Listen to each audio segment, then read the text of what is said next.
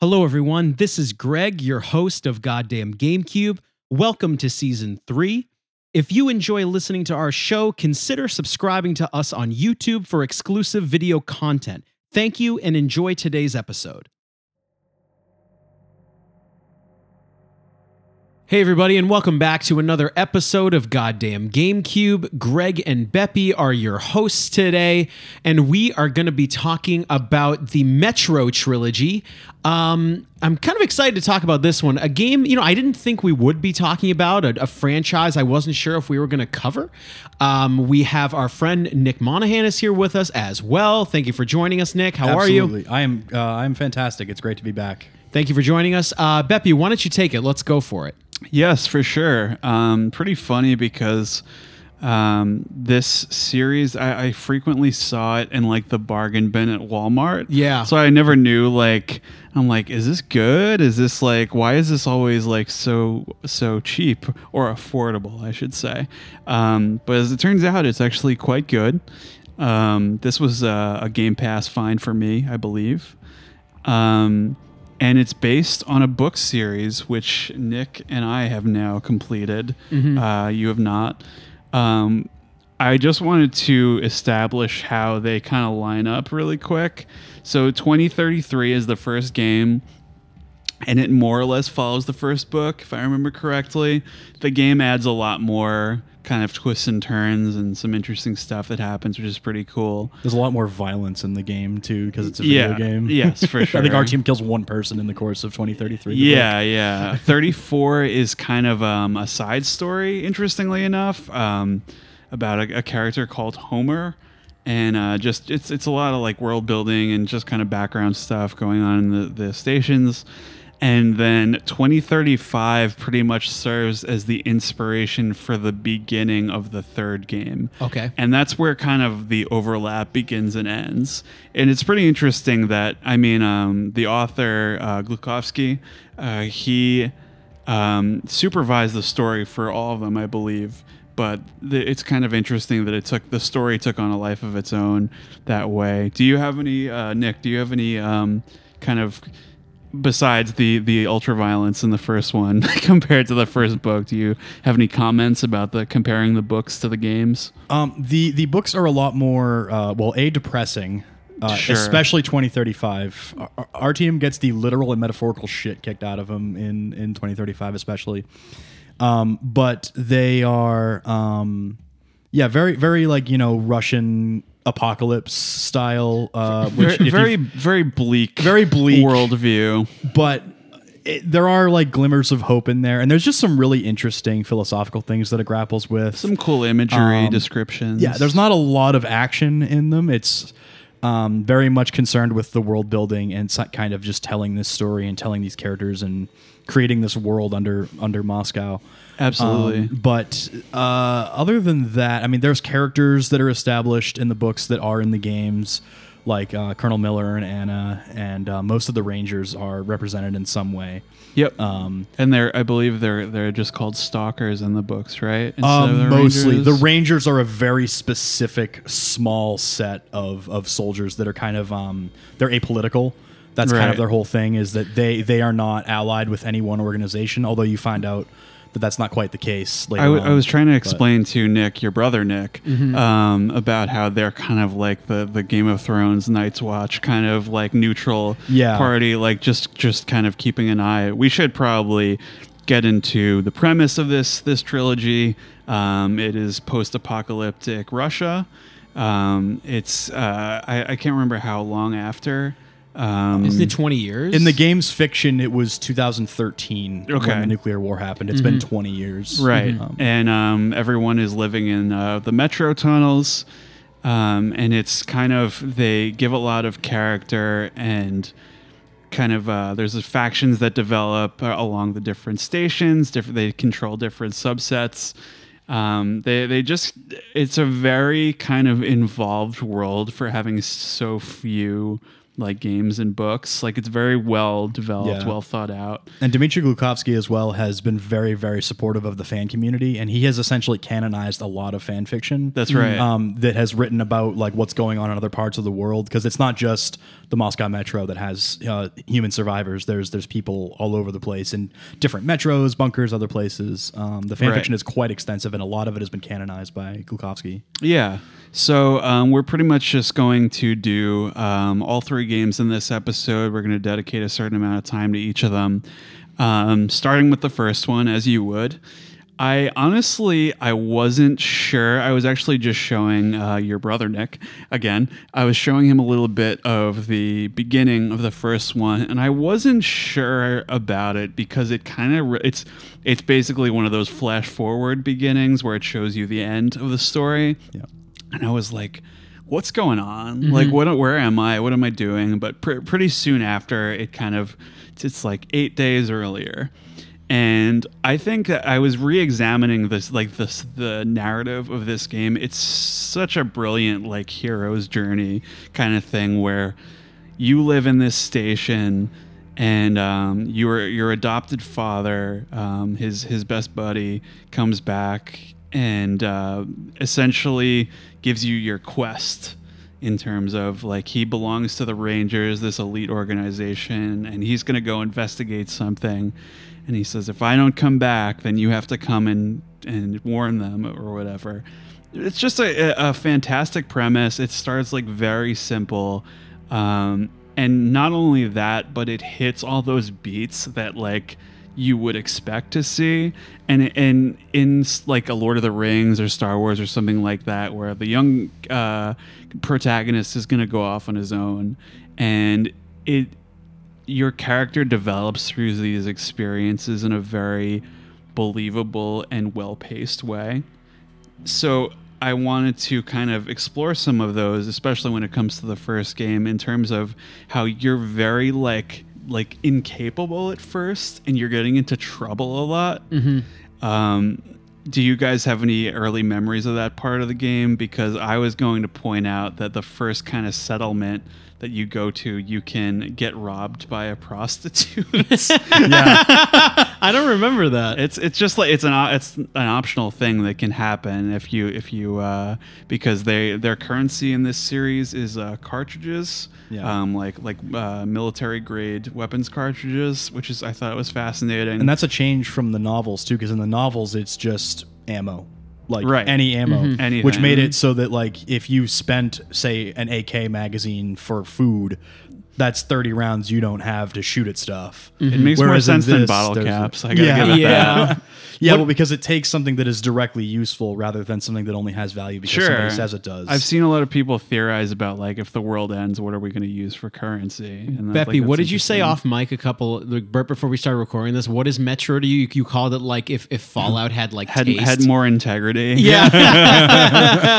I mean, it, it- it's it's more relevant now than it was a while ago. But I just um, think nobody does post-apocalyptic fiction better than the the, the Russians. Yeah, I mean, yeah. honestly, They, they they know they know all about I mean, it. I was gonna say like a quick point on like the you use bullets as money mechanic. As far as I remember from the first game, I I'm not trying to like um, like uh, make smaller how cool that was. I just never did it.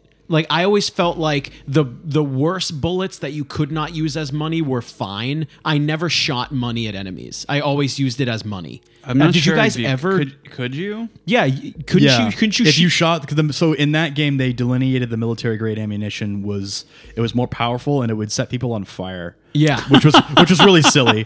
Um, just so you know, standard issue military ammunition does not set people on fire. But um, uh, yeah, so it was um, the 2033 the uh, the original um, before the Redux, I believe, had a lot less. Um, ammunition overall, especially if you played the other difficulties, um, like the Ranger um, and Ranger Hardcore and stuff like that. Um, so that became a lot more.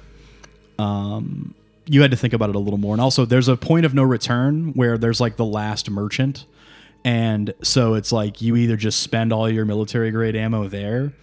Because at that point, it's just going to become better ammo. Yeah. and it's not money anymore. Yeah, and I did think I, that was something else. Is that there's a lot of cool kind of like weapons in these games that they clearly made themselves and it looks awesome um, very kind of rustic there's those pneumatic ones later on um, it's just a lot of like just non-verbal world building um, but again like like in that first kind of settlement you meet like the shady contact who gets you into some trouble um, bourbon i think Yeah. name is. yeah yeah Bourbon's one of my favorite, just like side characters in anything. yeah, he's he's great, and and he kind of gets you. It's it's kind of it kicks the training wheels off little by little, and like okay, well now you're you're starting out and you're with your your civilization, and then you kind of go off on your own and meet some some wholesome people, and then some not so wholesome people, and then you're you're in the shit bef- before you know it. Um, I thought it was re- like one of my favorite characters was Khan um, introduced in this game, kind of a spiritual guy who who who guides you through certain sections of the game. And did you? How did you guys feel about the more sort of supernatural elements of this series? You talking about the dark ones and that sort of stuff? like uh, the ghosts or the memories, like the darkness? That okay, kind of I actually had some um, some notes written down about that. When I first played Metro 23 2033, that was the part of the game that actually confused me a little. Mm-hmm. Cause maybe you guys can explain it a little better. Also, you guys read the books. I didn't. I'm assuming all the supernatural psychic stuff is in the books. Yes. Yeah. Even more so, honestly. Okay. Yeah. Like what kind of? I'm not saying it turned me off. I just I, I was a little confused by like I they kind of explain it later, but like does does Artyom have these psychic visions? Can other can other characters see them? Is it just in your brain? Are they Well, actually physical? I, didn't understand. I think I think uh, some of the implication is that these happen in radiation hotspots. Yeah, okay. And some of it is is your perception altered. Some of it is like is there lingering energy? Like you, there's a ghost train Mm-hmm. and a ghost like plane crash at one point, I believe. And it's kind of are you.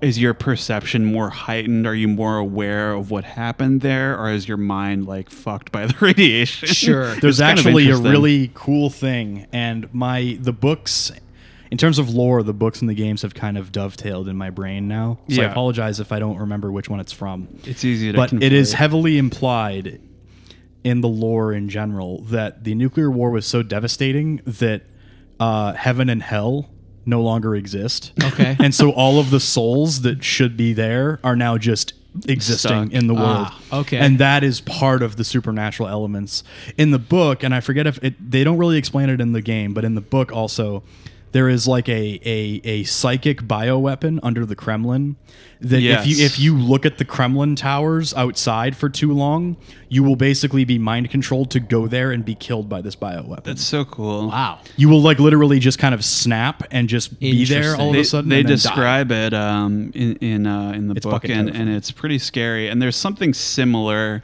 in uh, D6 in the game. Yes. Uh, which is pretty pretty bizarre. But I did want to before we get too far around the halfway point, you are. Um, sneaking through as i mentioned there's different there's different uh, factions warring for control of the metro. And my favorite part of this first game is when you have to sneak by both lines on like a bridge underground. It's so so so intense Yeah. because the you're sneaking past the red line the communists and the nazis are on the other side of the bridge. And you have to make it by both of them. Um, ideally undetected but There's I an think- achievement for getting through Yeah. without killing anybody or alerting anybody, and I fucking got it somehow. Yeah. I, so insane I did on want my to first try. I did want to bring up. It's. A, I think it's a good time. Something that surprised me about Metro uh, 2033 in terms of the gameplay. I didn't realize how much of a stealth game it was going to be, especially in these set pieces where you, sh- uh, like you were just describing. It, it's it's ideal if you go through undetected by both sides, because uh, we'll probably talk about it. But there's a big aspect of morality in this game that's actually hidden. There are no like uh, morality meters, or there isn't any karma like Fallout, but there is. But it's all there's no um there's no like graphic interface for it. Doesn't tell you you have Paragon or Renegade points, Yeah. but it does exist. There's I- just a little. There's one indicator, and it's like it's like a water drop noise and like a little flash on the screen. Yeah. uh, and that that tells you that you've done like a moral choice. Yeah, okay, Yeah. Um, interesting. but there's no indicator if you've done something bad. Maybe Yeah. like my my one kind of gripe with with all three of the games is how the morality system is handled one way or another because it's it's very subtle and it's it, you get moral points for like watching circus acts and stuff. Yeah. And Well, like because I- not necessarily I- doing good deeds. I think. Well, I think Exodus does it the best out of the three, and I'll tell you why when we get to that game. Uh, for me specifically, but I think in general, it's it's not so much a like a Bioware, and I I don't want to pick on Bioware, but like Bioware is famous for their sort of binary moral choice systems and everything, and their karma systems, and Metro isn't so much concerned with like good or evil; it's more concerned with like your humanity. I was about to say it's like humanism. Yeah, So like if you're engaging with the social thing, so like you watch a show at one of the you know one of the more lively stations, or you you encounter a non-hostile but sort of like aggressive mutant that's like protecting its den or its young or mm-hmm. something. If you don't engage it and you move away, you'll get a point because it's like you don't need You to kill need this do thing. this, yeah. yeah. Um, and yeah, and, you know, and then of course, just don't stealth kill enemies that haven't seen you and stuff like that. Um, so I, it- it's more just kind of like gauging your humanity. And I, there is one thing um, that I uh, like about these games in general, and this ties into it though with this morality system, is that almost everything in this series is diegetic. Yes. And what I mean by that is that you are being judged by something rather than just like the developers just put this in there. Yes. Because the dark ones are watching you, especially more in, in Last Light. Yeah. But like there is a sort of you do feel like you're being judged by someone or something. Mm-hmm. Um, but it's also just kind of like the karmic there's actually a system of karma, and with the supernatural elements of the game, it feels like it works. I would. I, maybe we should just mention that that uh, early on the dark ones are introduced. Um, how would you like describe these creatures? I was going to say that it's kind of leading into what confused me, and maybe you guys can clear it up a little bit. It's also mm. been it's been a while since my first playthrough. I'm trying to really remember my initial experience. What I brought it up a little before. What I did not understand is when this stuff is introduced. I believe, correct me if I'm wrong here. Um, there, when you get towards the end of the game, there's sort of uh, a mission where you, you're supposed to uh, blow them up or destroy a dark one's den. Yeah. but that made me pause. I'm like, so are they not psychic? Are they a physical being that you can blow up? Yes. Do other people see them? Can Yep. you touch them? I don't understand. I mean, do you want me to just kind of like tell you what their yeah, deal is? you might Yes. as well. So their deal is that uh, the reason that Artyom could interact with them in a meaningful way Yeah. is because he had an encounter with them as a child. yeah, Yeah, they Uh, saved him from yeah. from the rats. Yes. Um, so when he was a child, not too long after everybody hunkered in the metro, um, because he was alive um, when when it happened. He was a baby, but he was alive when it happened. Um, so when he was a young child, he was playing near one of the airlocks that goes to the surface, and a dark one saved him and kind of like psychically linked with him, and so he is able to actually interact with them. Um, the so the dark ones they don't speak. They they communicate telepathically but what's happening is that whenever they try to telepathically communicate with a human it kills them because most humans can't handle it Ah. and so humans interpret that as an attack and so that the entire game the ent- entire premise of 2033 is the rangers are trying to kill the dark ones because they think they're trying to invade It's just like based on a misunderstanding. but they're really just Yeah. trying to make contact. they're trying to make contact because what it is is they're actually the next evolution of humanity. Oh, yeah, okay. They're like the next evolution of uh, of us. Yeah, okay. And they're trying to make peace. Um, I also didn't expect that from this game either. When it get, Yeah. Gets very supernaturally, I didn't think that was going to happen either. so the dark ones are physical beings. And it's very trippy um, when you get into that. Um, I didn't want to quite get into the end game just yet because I wanted to bring up the librarians. Yeah. Yes. And um, there's a great part where you have to go into their national library or whatever and um, find uh, plans for uh, the nuclear or launch Yeah. system or whatever. And and the librarians are mentioned in the book too. And they're they're just these horrifying giant beasts that lurk in the library. and Sound like the just- big, are those the big monkey guys? Is that what you're talking about? Am I wrong? Those are the guys. Uh, are you- are you talking sort of. Uh, they're they're just kind of they're kind of Fallouty. Okay. Like, like um just big mutants. Okay. And um They're you kind of gotta, like s- hairless apes almost, but very tall and lanky. Rather Yeah, yeah, than, yeah, yeah. You gotta like sneak by them, and it, it's it was a huge highlight of that game for me because I thought I had seen everything by that point, and I was like, "Oh shit!" You can Yeah. stare them down too, because the idea is that they won't attack you as long as you look at them, as long as you don't get too close. that was really interesting. The original game, it's kind of finicky. The mechanic is, but in Redux, it's a lot better. Okay. Um, and uh, yeah, and I just want to say too, they're fucking terrifying in the book. Yeah. um because they they do encounter them in the book and uh it's there's just this one part that's really gnarly that I want to mention really Sure. quick where uh, his companion so he's gone in there with this like um this like acolyte guy who's like a scholar and Artyom is in there with him to look for this thing that they're looking for and he loses track of him and then he hears like this moaning this like pained moaning and he goes and he finds him and this is never this, a good sign. this this this like acolyte dude or whatever is just kind of laying on the ground and the librarian has its hand in his like innards and is just kind of playing with him making him make noises just out of pure curiosity just kind of like oh Jesus it- it- Christ. yeah it's fucking horrifying Okay. Sometimes you gotta mess around, you know, see what see what Jesus happens. Christ. Um, I we do keep mentioning uh, original versus Redux. So Nick, did you want to uh, kind of delineate uh, between those two versions a little bit? Yeah, I'm probably gonna get some of this wrong, and people are gonna scream at me from from their headphones and stuff. But um, so the original game was overall much more focused on like atmosphere and sort of more survival horror. Yep. The stealth was a lot more unforgiving. Um, the enemies actually behaved like human beings. They didn't just forget that you were there five seconds after you killed somebody. Basically, if you alerted an encounter, you were going to have to get through that encounter that way. Uh, you could still sneak around them and not let them see you, but they were very aware once you triggered them. And I, a lot of people don't like that. They're more used to like you know modern games where it's like enemies have goldfish memory or mm-hmm. whatever. Yeah, sure. But which is how they did it in Redux because they updated it to be more like Last Light. That was basically the intent with the Redux version of 2033 was to make it more like the original Last Light. And then Last Light Redux just kind of like messed with some graphics. I think mainly it. polishes it. Mm-hmm. Um, but the models look different in Redux, and I think a lot of them look worse. The lighting is a lot brighter and just kind of like weirder. Mm-hmm. It loses a lot of that oppressive tone and a Yeah. lot of that like bleakness that I think gives the game more character because a lot of the time you hear people talk about like oh brown and gray blah blah blah but it actually adds to the atmosphere of the original game and i think redux takes some of that away Got it. It's uh, it's so funny because I played the Redux version and I had a great time. And one of our friends played the original version. He's like, "Yeah, I wasn't a fan of that." the original is much more slav And jank too I, I, I guess it's like it matters if you had played it first or when it came out or whatever. I didn't play the Redux at all. I only played the original. yeah Yeah. I, what was your overall impression of the original The original, yeah I was very surprised, like I said, how much of a stealth game it was. Mm-hmm. I didn't know, like, do you know what's so funny? There was another game that I believe came out at the same time that had a similar setting and similar monsters, but it was terrible. Do you guys remember that?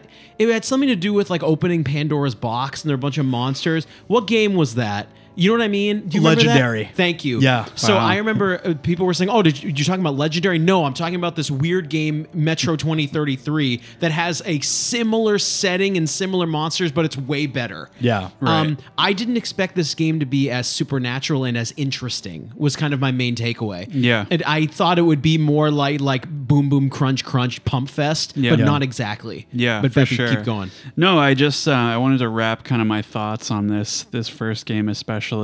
Um, basically, the ending, uh, the the bad ending is canon, which is interesting. Yeah. Which is kind of setting the stage for the next one, wherein you uh, decide to bomb the Dark Ones. Yeah. Um, pretty cool. The way that they handled this, I guess the good ending is just that you don't. I, I had I never watched that. Yeah, I think the good ending, if I remember correctly, is you get up to the top, and then the Dark Ones are able to actually contact you and say, "Hey, don't fucking kill us. We mean we mean you no harm." and that's like And the then end of the like, "Oh." Because Then- Artyom, I think, has the designator that's going to guide the missiles. Yeah. So he's the one who gets to decide if they go or not. And uh, if, if you get the good ending, which just happens automatically um, if you have enough karma points, which is really hard to do if you don't know that there's a karma system. Exactly. Which is I why the didn't- bad ending is canon. Right. Um, he just he just doesn't do it. Right. I was gonna say, have we um encountered many games where the bad ending is the canon? I can't Not think of any off really. Top, off, off the top of my head. No, I can't I was think gonna. of any. You brought up a, a point that I, I I echo, where I think because the karma system is so in the back, and it's really hard to get the good ending. I think that's why they made the bad ending canon. Yeah. Where hey, you went out, you completed your mission, but hey, maybe you shouldn't have. Yeah. It, it, it makes it more interesting. Yeah. I feel like we always see now. You know what's so interesting about this game too? I feel like I really appreciate games that kind of do like, hey, Greg, we got you, because Yeah. I, I always consider myself to be very good at games and very like I'm always going to get the best ending. I'm always the shit. I'm always going to play it at 100. percent But with a game like Metro, I got the bad ending the first time because I didn't know the morality system existed. I had no idea. Yep. And it, it's interesting how I think the developers maybe assumed a lot of players would play like that. And it, it almost like if you didn't read the books, there's even more intrigue, mm-hmm. is my take, I guess. Yeah, I mean that's I think a really good way to sum it up is that they like you you are the bad guy in that kind of and that's okay because mm-hmm. that is what they're trying to show you. And you're learning. That's the point of the story. Yeah, really. and Yeah. the thing is, is you can play your way out of it, but only if you kind of game the system Yeah. almost. I feel like Um, maybe like a repeat playthrough would have been like like okay, I know what I'm doing this time. That's I I, know. I, know I almost feel like the avoid good it. ending is not a good ending. It's the alternative ending at the end of the DVD. Yes. Exactly. Yeah. Yeah. Yes. Yeah.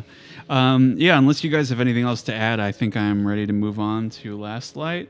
Sure. Uh, yeah. Yeah. Go ahead. So um, yes, so the second one, um, uh, probably my least favorite of the three, but Sure. still Yeah. a lot that I like about it. Mm, for sure. Um, the story, as I mentioned, was guided by Dmitry Glukhovsky. Um, and I w- did. I was going to bring this up in the last one, but I believe this was where it was initially implemented. Was all the little uh, details and all the little uh, commands that you can do with all your gear. Um, I believe so, yeah, uh, like a there's a button to wipe the uh, water or blood off of your mask. Mm-hmm. Um, you can check your wristwatch. There's the lighter. Um, all these different gadgets that aren't on the screen at all times, which is key because it's not like distracting or overwhelming. Sure. you can just check them if you want. I love that. That goes back to what I said about everything being diegetic, and that's why I love. You look your this. battery. The HUD is very stuff. minimal. Yeah. That- you can almost I, I I still don't quite like the Ranger Hardcore I think or whatever it is where it turns your HUD completely off Right. because then you don't know how much ammo you have and there's no way to check which Yeah. like you would know that as the character Sure. so like there should be a little number that tells you but um and they get even more into this in- Or- in, Exodus which I'll talk Or about Or you but- could do uh, the King Kong tie-in game where Oh, there's a button that where he says how many bullets. yeah, he has which is really cool. That game is underrated. Yeah. Pretty good, Um, right? But yeah. I mean, yeah. So yeah, you've got the lighter, you've got the you know the the map board, the objective thing, and all that. I always stuff. thought that was neat. I, we, I don't even think we brought this up. Um, what I think is cool about Metro is like uh, you have to have air filters and you have to be able to, to breathe out in the uh, the post-apocalyptic Yeah. wilderness. Yeah, yeah. You have to change your filters and your mask can't break or else you have to repair it, which I thought was really cool. And you can only repair it so many times. and they do, a, I think, an even better job as the series goes on with Agreed. making. I felt like in the first game, I just never really had to do it because the levels ended so fast. Yeah. But in the second and third game, you really had to make sure you were on top of it, which I thought was cool. It's a lot more longer missions, a lot Yeah. more time on the surface Yep. uh, as you go on. Uh, yeah, so I guess I should just uh, start off with the premise of this one, which is that uh, one of the Dark Ones survived, uh, a, baby one. child, and um, you're kind of dispatched uh, to, to go find it because Khan, who I mentioned, the spiritual guy, uh, mentions you know like he's like this is your opportunity to to right the wrong and you're kind of at this crossroads in this game which i thought was really interesting um, and they introduce who will become the love interest in this game anna Yep. um, miller's daughter Yep. Uh, Colonel Miller, the leader of the Rangers. Yes. And a good character introduction. You kind of have a playful rivalry, I guess you would call it. Um, and you're kind of chasing down this this rogue one. Um, and you get separated, and of course, all these things happen. And this was, I thought this was awesome when you get captured by the Nazis Yeah. in this one, and you see the Fuhrer very briefly, and it's his only appearance in this whole thing. I'm like, wow, there he is. it's just like pretty much exactly what I'd I'd anticipate, and it's like so fascinating that their motivation is like, ex- like crushing like mutants, and like Yeah. It's it's so like it's so well considered. They did it way better than the new Wolfensteins. don't Let's get me even talk don't get me started, baby. Yeah. Um, and then we I they introduce um, uh, this character that Nick and I were talking about off mic, uh, which is a fascinating character, uh, Pavel. Yeah. Who has also been captured by the Nazis, and you escape together. and he seems like a pretty cool guy. He seems like like yeah, oh, he's a nice little companion. He, and um, you you find out he belongs to the Reds, and once you regroup with them, he turns on you, and it's such a cool dynamic. Yeah. And I'm trying to think of like, is there a movie that comes to mind where with a character like this? Not a movie, but uh, I'm gonna go really niche for two seconds here because Mm-hmm. I've been playing through them again recently. Um, the Ace Combat series. oh yeah, Um, there's a very famous character in Ace Combat Zero, which was a prequel to Five. Uh, he, his call sign is Pixie. He's your, he's your buddy. He's your partner in that game. Uh-huh. He's your only wingman, and he betrays you halfway through the game in a pretty memorable little sequence. And Mm-hmm. then you have to fight him at the end of the game. He's the final boss. And Pavel kind of reminds me of that because he's this very jovial, cool character who's got all these like fun moments and fun lines and shit.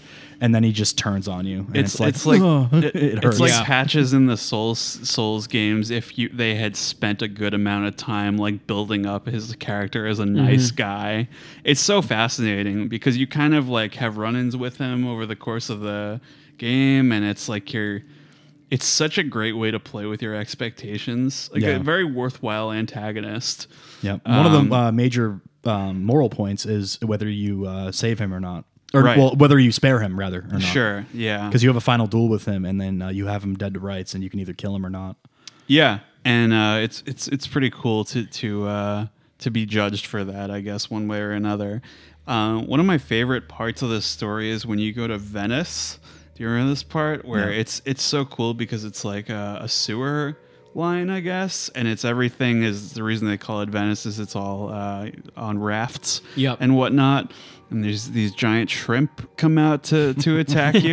Yeah. I was like, well, I've never seen that before. Yeah. And, uh, and I, I don't think I have since. No. That was, that was an excellent part. Do you have any like story highlights uh, in Last Light that you're thinking about besides the ending, which we'll get Well, I to? mean, obviously, I, I do like all of the um, just all of the character moments with you know with Pavel, and then you know building the relationship with Anna, um, who you know is kind of a more prickly character in this one, and like a, you know she's a bit more of a rival, um, which is like a big contrast to um, you know when they're together in in Exodus, and she's a lot more warm and inviting and kind of more fun, I guess. yeah, she's kind of like testing you out, like Um, Yeah. you know, kind of playing with you a little bit, which was cool. Um, yeah, I, I I wanted to just talk about also that there's a lot more. I mentioned a lot more surface time, but it reminded me a lot of Half Life 2. And I found out that was on purpose. I'm like, well, you, you did it. Like, it Yeah. reminds me a, a ton of that kind of atmosphere and environment. And it's, it's a pretty impressive how, because you consider how short like the levels in the original game were, and you, you kind of get a lot more free reign in that one big swamp level. Really cool, really inventive Yeah, stuff. when your objective is just to get to the church. Yeah, And, uh, exactly. And they don't kind of they really don't give you a clear path through Yeah. like and there's there's missable stuff. And you- and you can just keep falling into the water and stuff, and like it, you feel almost clumsy sometimes. yeah, yeah. because you it- get like a finite amount of times you can fall into the water before a shrimp just eats you. because you have you have like um in the first game you you have your classic arc of of starting out as this noob from like whatever station and then at the end you become a fully fledged ranger and whatever and then it's kind of how do you how do you make the character feel vulnerable again for the second one? And i think they do a great job of that because it's it's so many stuff so many things that you didn't see the first time around that kind of like knocks you back on your heels. And um, it's it's just kind of overall i consider it a not quite successful sequel. Like like it's good. It's very good and i would recommend it but i i feel like it was a little bit of a letdown after the first one um, probably like i mentioned least favorite of the three um, did you guys like? How does it stack up for you guys? Um, for me, I- wh- I was trying to recall like what I thought when I first played it.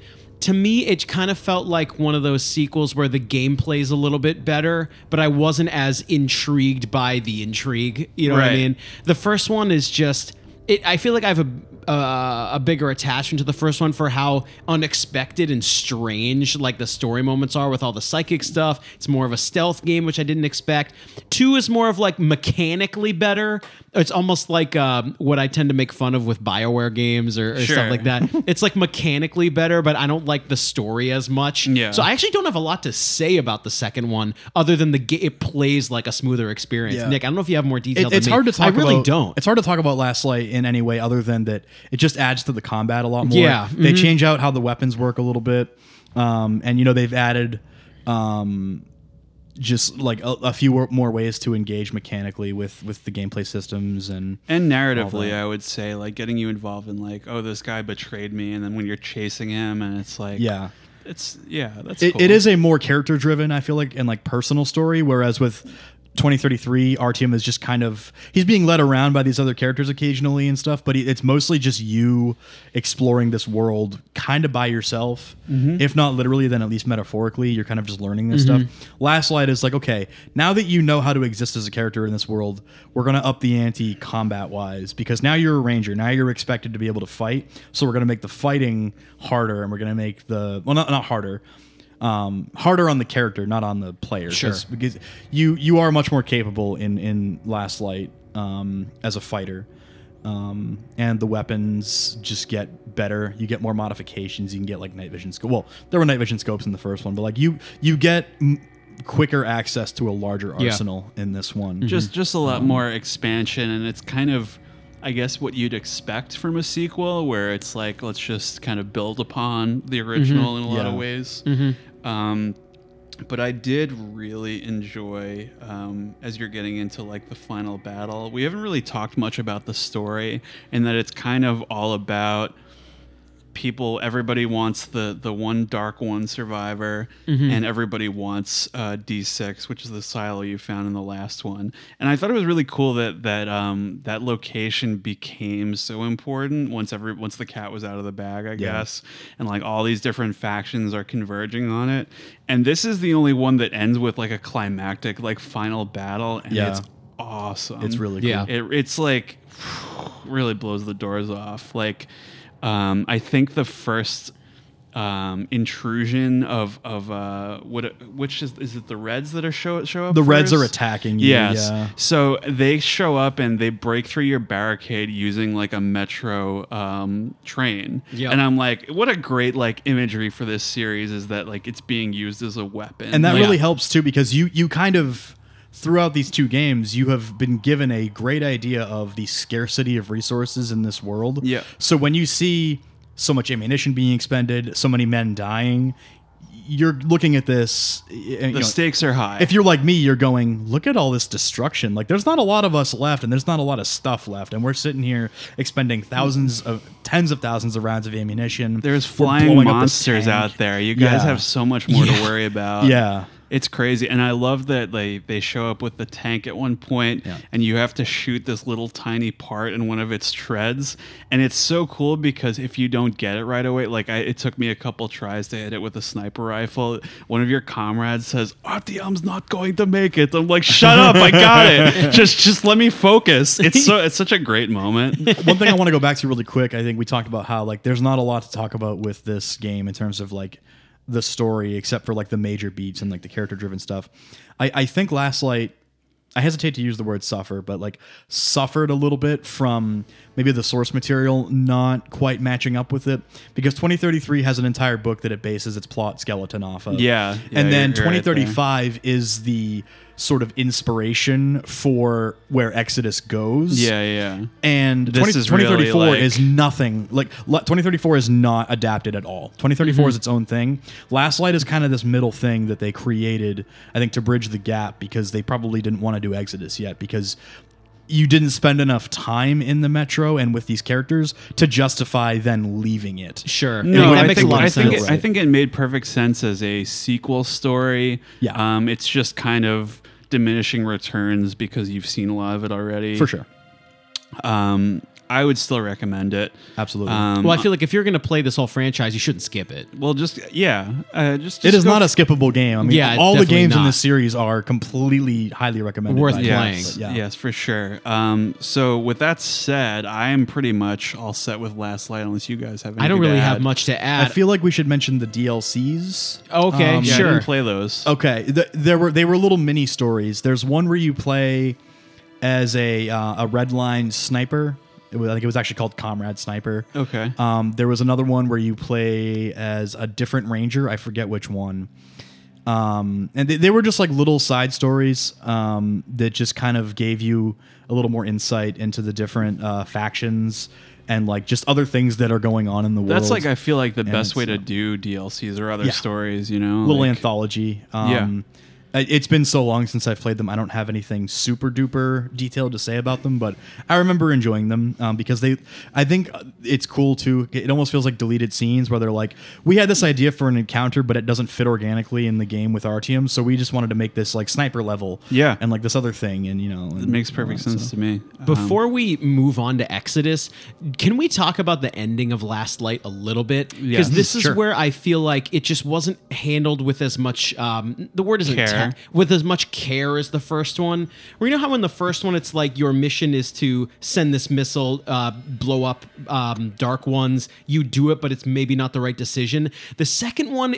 I, I, I, I don't like using this too much. The second one feels a little bit more video gamey to me. Did anybody Yeah. else feel that? A Ooh, little. bad ending is everyone dies and you did it, but you're dead, so there won't be a sequel. But that's clearly not canon. Yeah, right. Yeah. Yeah, Yeah, yeah, so yeah. like I don't know if it was handled as well. It didn't really have like that moral tinge to it. It was more like it was kind of video gamey for me. I think it tries to get across that you should know about the moral system now because the you have throughout the game you have the the young dark one uh, following you around. He's able to like cloak himself. Well, well, basically, I think the way they explain it is that he messes with other people's perception so they don't see him. Yeah. he's not actually cloaking like Predator, but Yeah. um, he he's following you around and he he he, he is dresses the one up who in a cute little outfit. Yeah, he's got a he he dresses himself up like a kid. Yeah. Uh, so he can follow you around without having to cloak himself. And um, Yeah, he disguises himself as a kid, like other people see him yeah, as a kid. well, at- at one point you actually see him as a human child Right. too. Um, but he's so he's following you around, and that's actually how they contextualize the mor- the morality system in the game is that he's judging you Right. uh, for your actions because the the endings of the game are either the dark ones come to help the rangers at the end or they don't. Right. And Yep. they they come based on his recommendation. Yeah. Um, because Pretty he thinks you're worth saving. I would like to briefly mention while we're kind of on the subject, I uh, I was showing uh, your brother Nick earlier.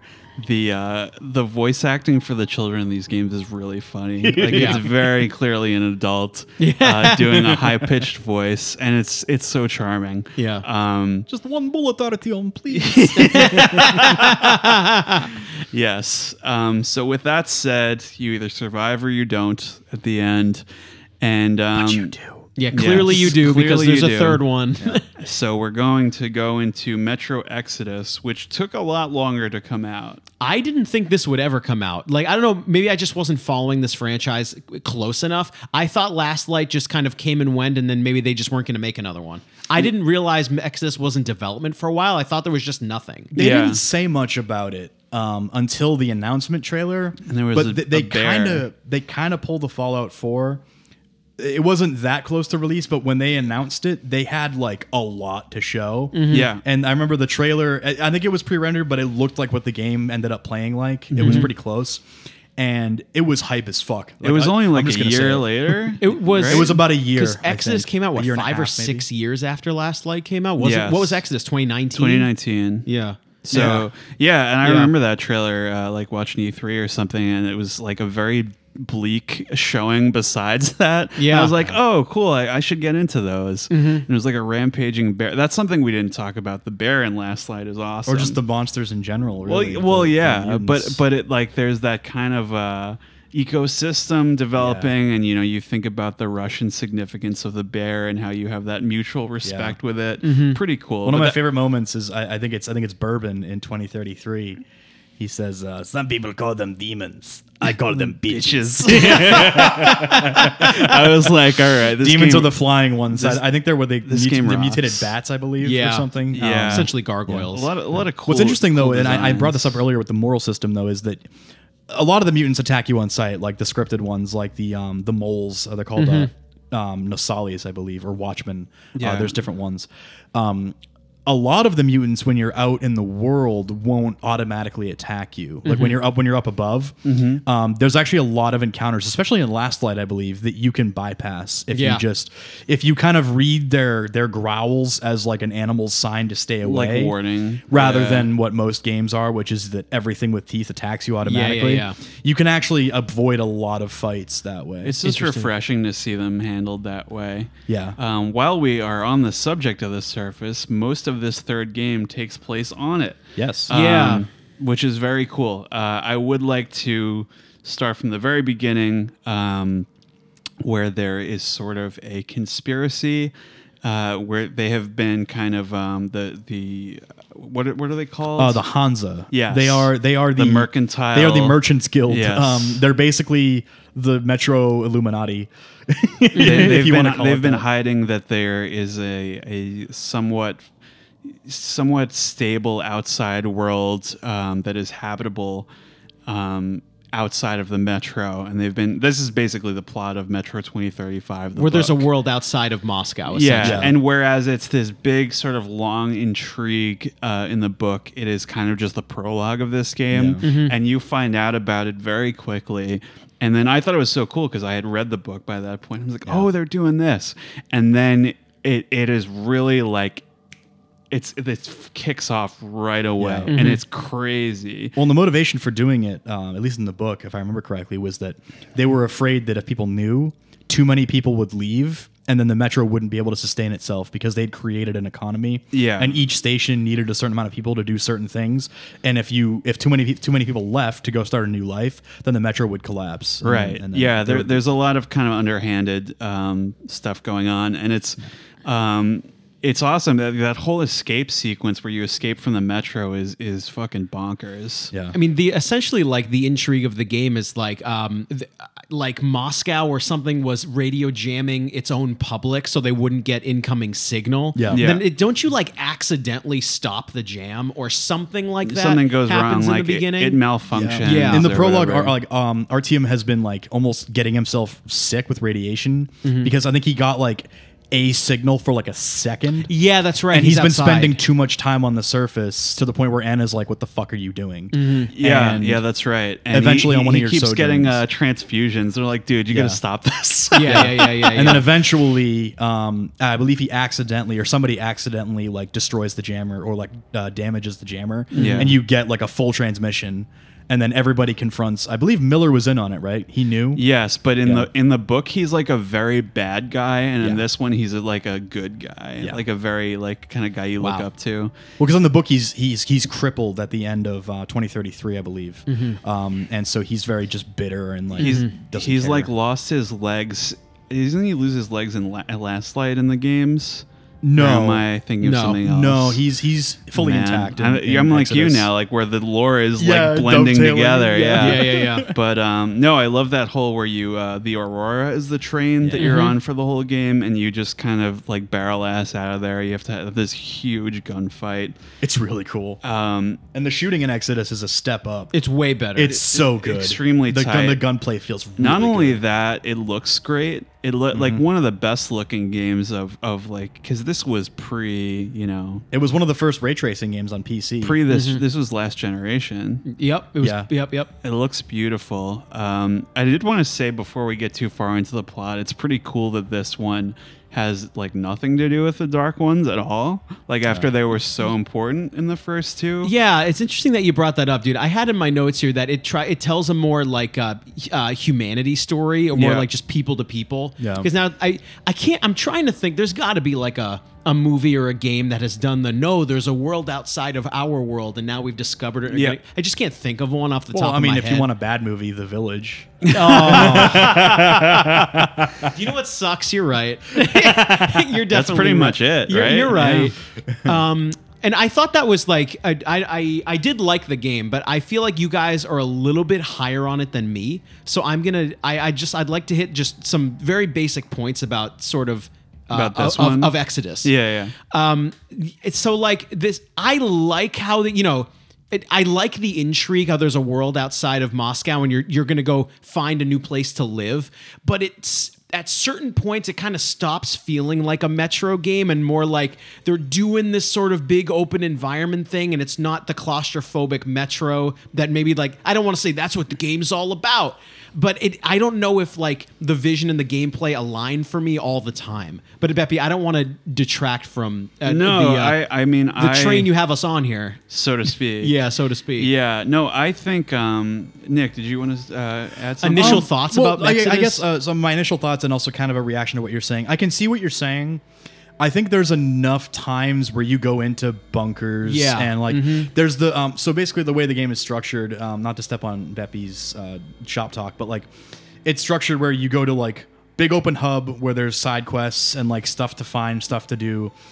And then like the in between missions are like linear set yes pieces. yeah yeah yeah And there's the one where you get captured by the cannibals. Yes. And you have to fight your way out. One of my favorite sections of the game, by the way. Yes, Mm-hmm. that Because you just absolutely wreck their shit. Yep. Like I, I love how terrified they sound when they realize they've just captured like a bunch of like special forces And you soldiers, just rip it and you just absolutely rip through them. Yeah. That was a but um, bit, yeah. it's uh like so yeah, there's enough sections like that where you go into like mutant infested dark areas. Sure. areas. I just thought like I I was very ready for uh, something new after the second one was kind of like doing it again. Mm-hmm. That's where I kind And of it- feel like my impasse is, where I wanted something new, but I'm not sure if like the gameplay systems they had in place and how big, especially the the desert beach map, Caspian kind of Sea. turned me Yeah, off a yeah. little. I where I didn't know um, I didn't know if this was aligning. Well, to me, it, it aligned very well because Sure. it it, um, it encapsulated the survival aspect Mm-hmm. pretty perfectly. Because I think this uh, we're we're gonna get into further detail with each one of them, but um,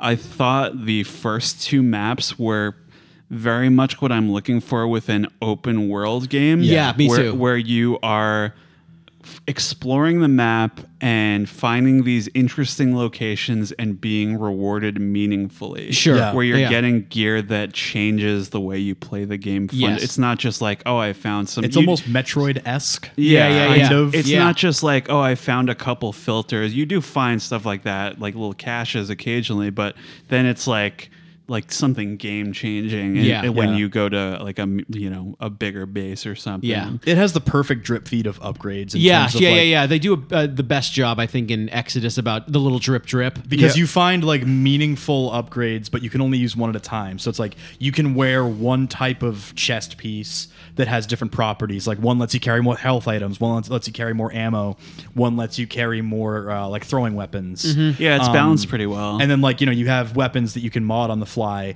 but you can only do certain minor mods in the field. Other time like other stuff you have to go to a workshop and, uh, like out in the field.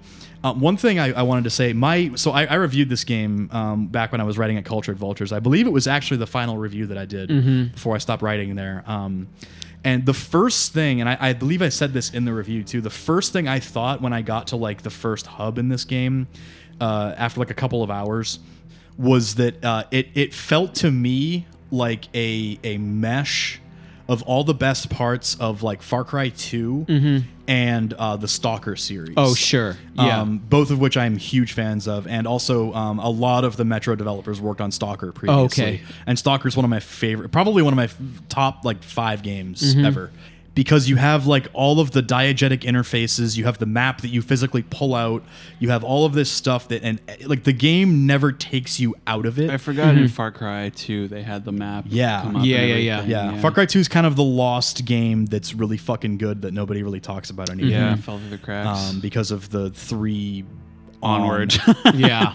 uh, four's my favorite, but Yeah. Um. So yeah, uh, yeah. Like it just it reminded me so much of like because I was just so immersed in the world. Because at no point do you ever feel like the game is saying, "Hey, I'm a video game. Sure. Here's this video game ass thing you got to do." It's like, no, look at your map. You pull the map out, and you know, hey, you need to like burn that spider web away, and you go click with your lighter and burn it away, and you see it physically. You know, the game always keeps you in the physicality of the character in the world. Yeah. Something that I thought was interesting. We were talking about upgrades. I like how some of them are missable. Like you can't Yep. get, you don't have to get everything mm-hmm. when you're Right. exploring, which I thought was neat. It's not just handed to you. Mm-hmm. Yeah. And it doesn't hurt you either. Like they Yeah. don't say like, "Oh, you don't have this gun, you can't beat this boss." It's like, mm-hmm. Right. I actually ran into a roadblock that I wanted to bring up. Sure. That was very tense for me because I didn't have a good save. Um, was the part. I guess we're gonna get into the first map here, which is the uh, the Volga. Yep. Um, I guess it's like kind of during springtime. I believe so. Um, yeah. Like you know, it's some things are thawing out, and um, Anna, uh, who is now your wife, she falls through a, a hole uh, in, into like an old bunker or something, Yep. and it's very. Uh, it kind of kicks off the plot of the rest of the game. It's very irradiated, and I was down there, and I didn't have much filter time left and there wasn't i think you find one down there or something and it was like you're surrounded by the uh, humanimals or whatever the Yep. strange i guess they're like ghouls from fallout yeah, they're whatever. basically just irradiated, horrible feral humans. yeah, and that part was really tough for me because I, I really had to game it to get out of there so i guess that's something where you can kind of screw yourself if you're not like super prepared and you don't have like a save. Mm-hmm. You almost soft in lock yourself. Exactly. Yeah. Yeah. So that was a tough part for me, but overall, I really enjoyed um, that map. Yeah. Um, especially like the church and the the starfish. Yeah. Which was ripped up. Was the, the horrible game we just played? Um, Oh, Resident Evil 8? Yes. Yeah, Yes. dog yes, shit. Yes. Yes. yes. Yeah, Okay. Done much better in this Which game. itself is reminiscent of four. With Yeah, the, with, which it- uh, Del Lago. It's Yeah. that circle of, of influence there. Yeah. But It's no, like this poetry. was, it rhymes. The stanzas. They, Yeah. it's it's a feedback loop. Yeah. It uh it's cool because you see it a couple times beforehand. Yeah, yeah, yeah. And it kind of builds up the suspense. Um, did you have any uh kind of highlights of that area, you guys? of Volga. Yeah. Um, I think basically anytime you meet a new character, but also I think my favorite combat encounter on that was actually early on when you first meet um, Katya, uh, Sure. the the woman who's being held by the the cult. yes. The um like the the basically troglodytes or whatever the Mm-hmm. or no sorry the luddites the guys that just like hate technology yes. yeah. um, and so you go up into the church tower and you you find her and her daughter. You know, she's like, "Hey, get us out of here." And you're like, "Yeah, I got a train. I'll bring you back to the train." Because that's basically this whole game is you're bringing upgrades, resources, and other characters back to this train Right. Yeah. to, to e- expand your uh, influence and expand your um, your party. And so as you're leaving, uh, you have like a you know encounter with a bunch of the cultists, and you can choose to not kill them or kill them or whatever. Yeah. And I remember I was sneaking around beating a bunch of them up and uh, knocking them out and shit. And then like one of them very briefly turned and saw me. and he had just enough time to cry out before I like crushed his throat. and then so the other guys all started shooting at me and I was just like, well, shame. And so I it- what's cool though, and this is something that they introduced in this game. I don't think the other game No, the other games did it. They would surrender. But this was one of the first times I really had like a good That was- where the enemies surrendered That was a big point there, yeah. because I, I there were I think there was like five guys left we'll say and I think I it, like within five seconds just went pop pop pop and just killed three of them and the last two were like oh shit no yeah, no, if no. you, Yeah, if yeah, you yeah. intimidate them, and I feel like more games should do that. they that. really should It's so mhm. cool. and so I and I, I I held I was like okay they're surrendering so I went over and just knocked them out Yeah. and then left and the game empowers you to do that and um I feel like this game more than the other two is a little more lenient because they've expanded the combat system in the open world so much they're a lot more lenient with the morality points I also felt like the that was probably a result of like the budget is clearly much higher. Mm-hmm. They're probably aiming for a much wider audience with this one, and they're going to be a little more forgiving when it comes to that. yeah Um, There's a point later on that I'll talk about when we get to near the end of the game where I thought for sure that I had gone over the edge um, because Yeah. it, it, it tracks the individual morality of each area based on um, and then it, and then it uses that to determine a character's fate at the end Yeah. of each area. Yeah. and I thought for sure I was going to lose one of them, but I actually didn't. And I uh, we could talk about that in a few minutes when we get to that point. But- Yeah, no, I th- I thought so too. In a lot of places, um, each chapter has that that going for it.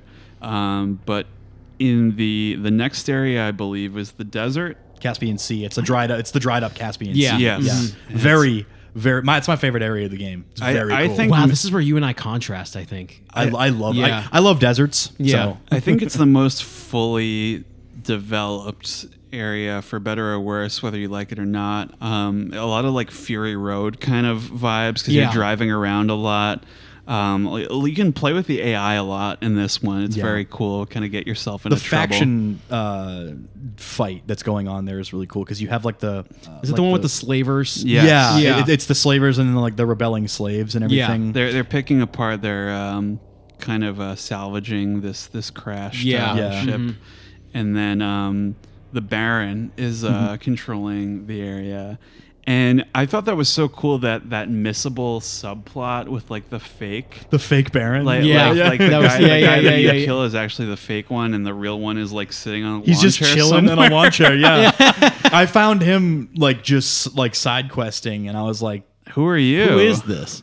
Yeah. Wait Like Spider-Man meme, like, yeah, Yeah, like, exactly. yeah. Isn't there like a clue with like the radio or something? yeah. If you listen to a certain radio broadcast or something, you can pick out that it's like not him or something. I, mm-hmm. I love that, like, because that, that's just a award for exploring that is like a story point, and Yeah. it's it's cool because it kind of changes your understanding of that. So, Greg, you didn't like this part really? No, it, it, I think what started to happen with me is I started to sort of see the gameplay loop.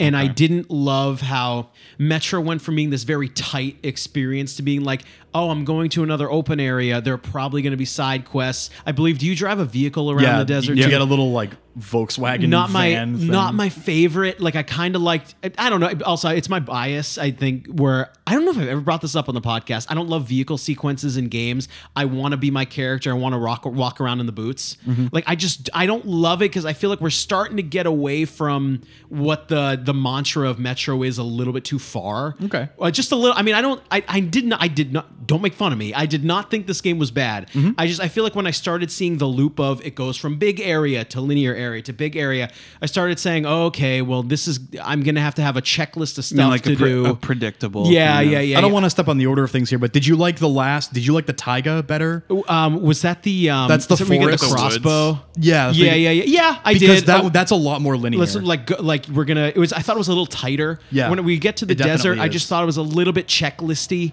for Yeah. me. That's just my. I feel like the I'm- way it is is Yeah. that the game opens up a little bit and previews with the with Volga, and it's like, hey, here's what we're gonna do. Then Caspian D- D- Desert is like, here's what Mm-hmm. We're doing, Right. and yeah. then it, and then it gets smaller again. So it Yeah. goes Mm-hmm. Yeah. like tight, bigger, huge, s- tight. That's why I feel like you I was more yeah. partial to the beginning and end Okay. of the game. Yeah. That makes center, perfect sense. I, Personally, I think you've Yeah. just explained it well. I, I don't agree, but I, Yeah. I you've explained Yeah, yeah, it, and that, that makes sense to me. yeah. I, I um, You I would like Stalker, I think. yeah, I probably would. I should because play it's a series of interconnected smaller areas Yeah. that you can explore but it's it's still like you know there are encounters that you are kind of not funneled towards but Sure. because the game world is literally alive it's actually really cool but I this isn't a enjoyed Stalker like the, podcast the, so. the freedom uh, of the earlier chapters, but I so basically I'm gonna so that that was the summer one. So the fall one is the woods, Mm-hmm. um, where you get the crossbow, and this is actually I mean this is a good area, but it is definitely like kind of a big hallway Yeah. where it's like you're point A to point B, very linear.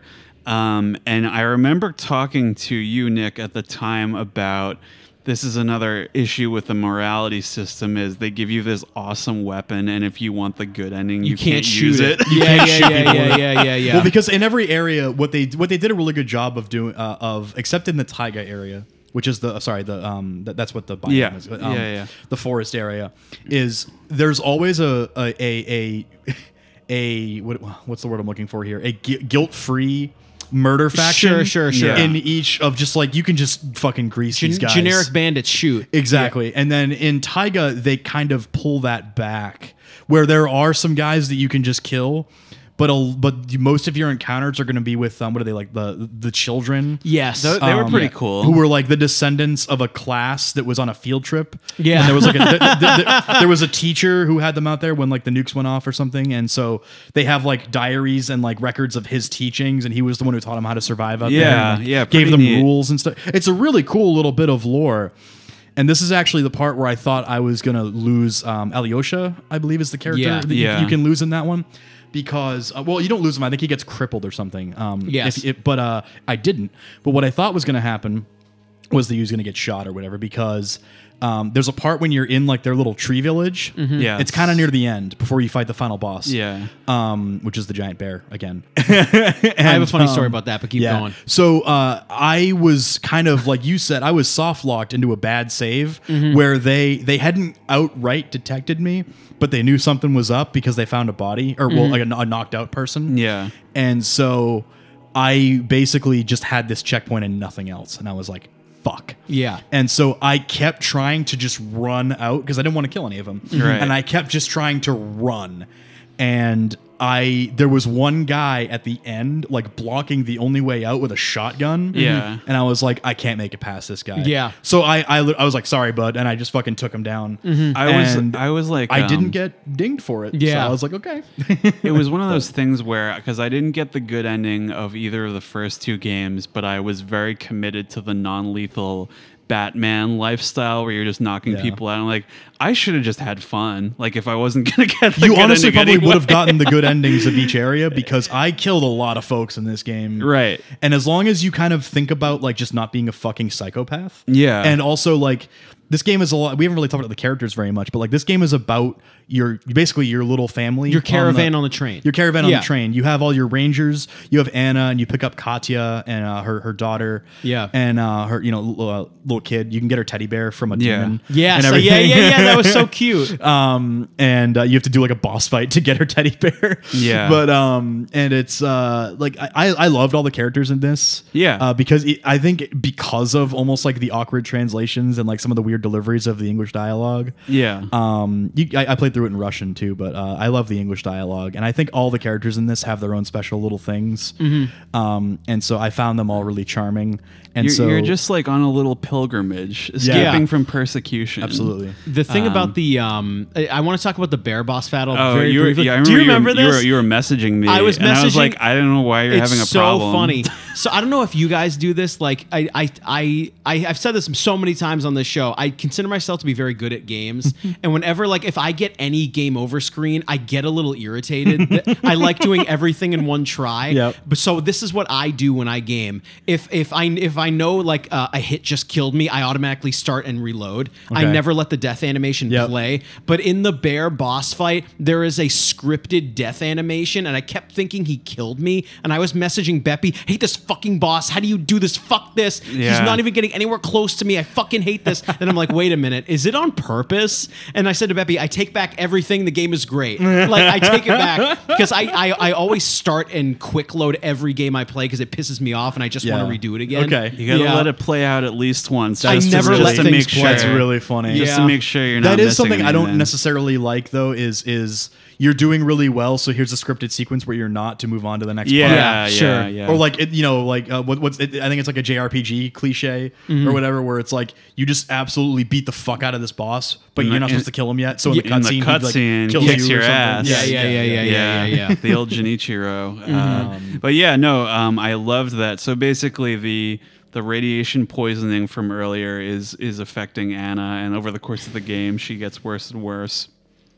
And pretty cool that it ends kind of you know you're back in a in a metro sort of situation in the city in the winter um, and you have to go in there with miller and I, I loved that this was such a small scale Yeah. kind Yeah, of thing. really cool. Uh, that that each of these games play like the end game plays out completely differently, and it's like the last one was this epic battle, and this one is like you're looking for medicine for your wife. Yeah, yeah, yeah. And you have to go through like the science institute with the fucking gorillas. Yes. Well, I was Um, like, I the was blind like, ones. Are Yes. these are these librarians? But they're just uh, Harambe's descendants. Yeah. it's if you pretty light them on fire, it's fine. They just die. It's, Yeah, they're yeah. Um, but no, they're fucking no terrifying. It was a though. really cool way to, to, to sort of as a final level. I don't want to call it an ironic final level, but kind of. You're kind of doing a throwback to the original. Yeah. Yeah. Um, I really love the way that that whole thing plays out too, where like you're in the bunker with um, what's his, uh, the kid Sasha, I think his name is the, the little boy. yeah. Yes. Um,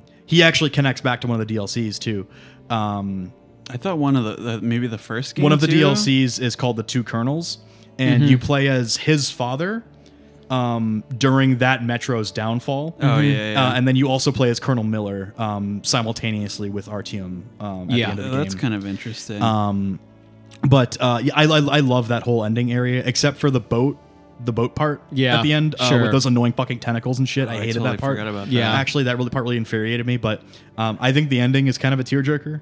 Oh, Uh, it's- sure. it's- it's I honestly, like I a- was I was getting misty eyed. Uh, one, when, you- when one you're of my driving back. favorite um because if you you know if if you have enough dudes um they'll give you they'll give you a blood transfusion and save you you know one last time because he's they're they're making a big deal out of it in the beginning. Like you keep relying on other people for your to, for your blood because you keep getting yourself poisoned. Yeah. but um you're doing it you know selflessly to save your wife. And then like if you have enough of your dudes they will contribute. Yeah, because you only Um, had you only had one dose of the radiation goo to or the anti-radiation goo yes. to help her.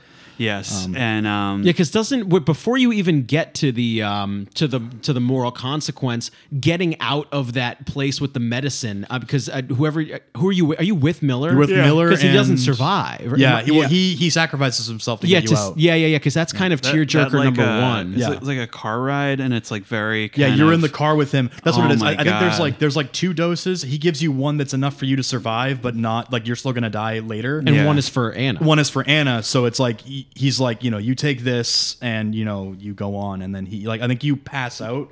Yeah. and you, and you wake up and like you're there, but he's dead. Yeah, Right. and then like you- when you sort of That was come to pretty moving. consciousness, you're in the train, and that's where your moral ch- your moral choices come together. Where if you saved, uh, I don't know the exact math, if you saved either everyone or enough people, you will survive the ending. It's like Yeah. two But- out of the three. yeah, yeah, yeah, yeah. I And think it's two. and, out of uh, I don't think you need everyone. No. And this is my favorite kind of ending to this trilogy is that where you, um, it's a happy ending if you if you did it right, but uh, at great cost and very like you went through absolute hell to get there. Yeah. Yeah, yeah, yeah. It's like very a very well earned happy ending. It is. Yeah. Mm-hmm. Um, and I, I would strongly recommend uh, this trilogy. I mean, uh, we kind of spoiled the whole thing, but yeah, I- but I mean, I feel like you do kind of get to the end of your quest where the the really the goal was you're trying to find an a an, an a uh, what's the word a clean or unirradiated place habitable to live place, a, a habitable place to live Which and you do. you end up finding it Yeah. oh, it's great. Which is really nice. Um, yeah, I guess I, I would maybe if I were to grade these games. oh sure we in final thoughts grades yeah, we should we should uh, we're up against it we should uh, get into Can grades I briefly just mention the other DLC for? Yeah, Exodus? sure. Why Um, not? It, it was called uh, Sam's Story. Um, one of Yeah. your one of your rangers is a man named Sam. He was a uh, U.S. Marine at the um, U.S. Embassy in Moscow when the when the nukes hit. Mm-hmm. Um, he actually joined uh, the the Rangers um, and became Colonel Miller's bodyguard. Got And it. He's he's one of the cooler characters in the game. He's, he's voiced Um, by the guy who does uh he's on the Logic albums the Yeah. narration on, Yeah. on, on, uh, on Logic's Um, albums and he uh, so you play as him in Sam's story because after the end of Exodus, he decides he wants to try to go back to America. Oh, Because okay. He hears rumors that um, his father might still be alive in San Francisco, mm-hmm. so he wants to go to San Francisco. And you end up in Vladivostok, which is a coastal city on the East Coast. Yes. And there's a submarine there, and there's a guy, there's an American there. Um, who says that uh, he's uh, they're going to America with this submarine and he'll take you got it um, and you have to do some some stuff for him. Mm-hmm. But then there's like, who is this guy and how did he come across this submarine and like all this stuff? And um, the new area is really cool. It's kind of reminiscent of the Volga a little bit. It's like that same sort of like coastal area, Mm-hmm. Yeah. like waterlogged. You get a um, you get a boat. Um, Sam plays the harmonica instead of the guitar. Mm-hmm. Really cool. You get a lot of uh, harmonica songs. You can just chill. Um, new weapons, really fun. There's a new handgun and a new rifle that are really fucking cool. Mm-hmm. Um, and it's just a nice, tight little, maybe like six, seven, eight hour Okay. uh, DLC story. Highly recommend it. Highly recommend the two Colonels, Tearjerker, that one too. Mm-hmm. Um, and because you, You know, know- how that ends for both of them. when he when he uh, finally gets to San Francisco, he meets the mutant Tommy Wiseau. yeah that's that's the real twist at the end. I mean oh, hi, Sam. now that we're we're up against it, you guys want to do quick because uh, the new trend on the season is we're grading. Yeah. So We're grading. for Uh, me, I do letters. I mean letters? mean, for Beppy, uh, you do numbers. Did you want to give us your grade for the franchise as a whole or individual games? What did you want to do? I would say like eight, seven, eight. Okay, Something like Oh, that. Oh, oh, are we doing like Olympic scores for like for like uh, Uh, the yeah. judges give uh, all the numbers? Exactly. Um, that's a really good question. It's you know what I might give you the same response. For me, it, it's probably the same, like eight seven eight or eight six eight, maybe something yeah, like that. Like, like your your B and, and C. Yeah, so let me think. I tend to grade things. For me, it's like B, C plus, and B for me, probably. Nick, you want to go ahead? Um, 2033 is I think I think uh I think an eight, okay. uh, maybe an eight point five. Okay. Eight point five. Okay. Uh, Last Light is a is a seven Mm-hmm. Um, and Exodus is an, I think I gave it a nine. Okay. Um, Nice. when Sure. I reviewed it, so I would say a nine still. I um you know thank you guys for uh, taking the time to talk about Metro. Um, really cool trilogy, a trilogy I really just stumbled upon, didn't expect. You guys read the books, you're very Yeah. knowledgeable. Highly Uh, recommend the books too. Very, yeah. very depressing, so be ready. But Yeah, Nick, thanks uh, for joining us once again. Appreciate your my time. My pleasure. Love being here. And uh, we will see you guys next time on Goddamn GameCube. Thank you so much.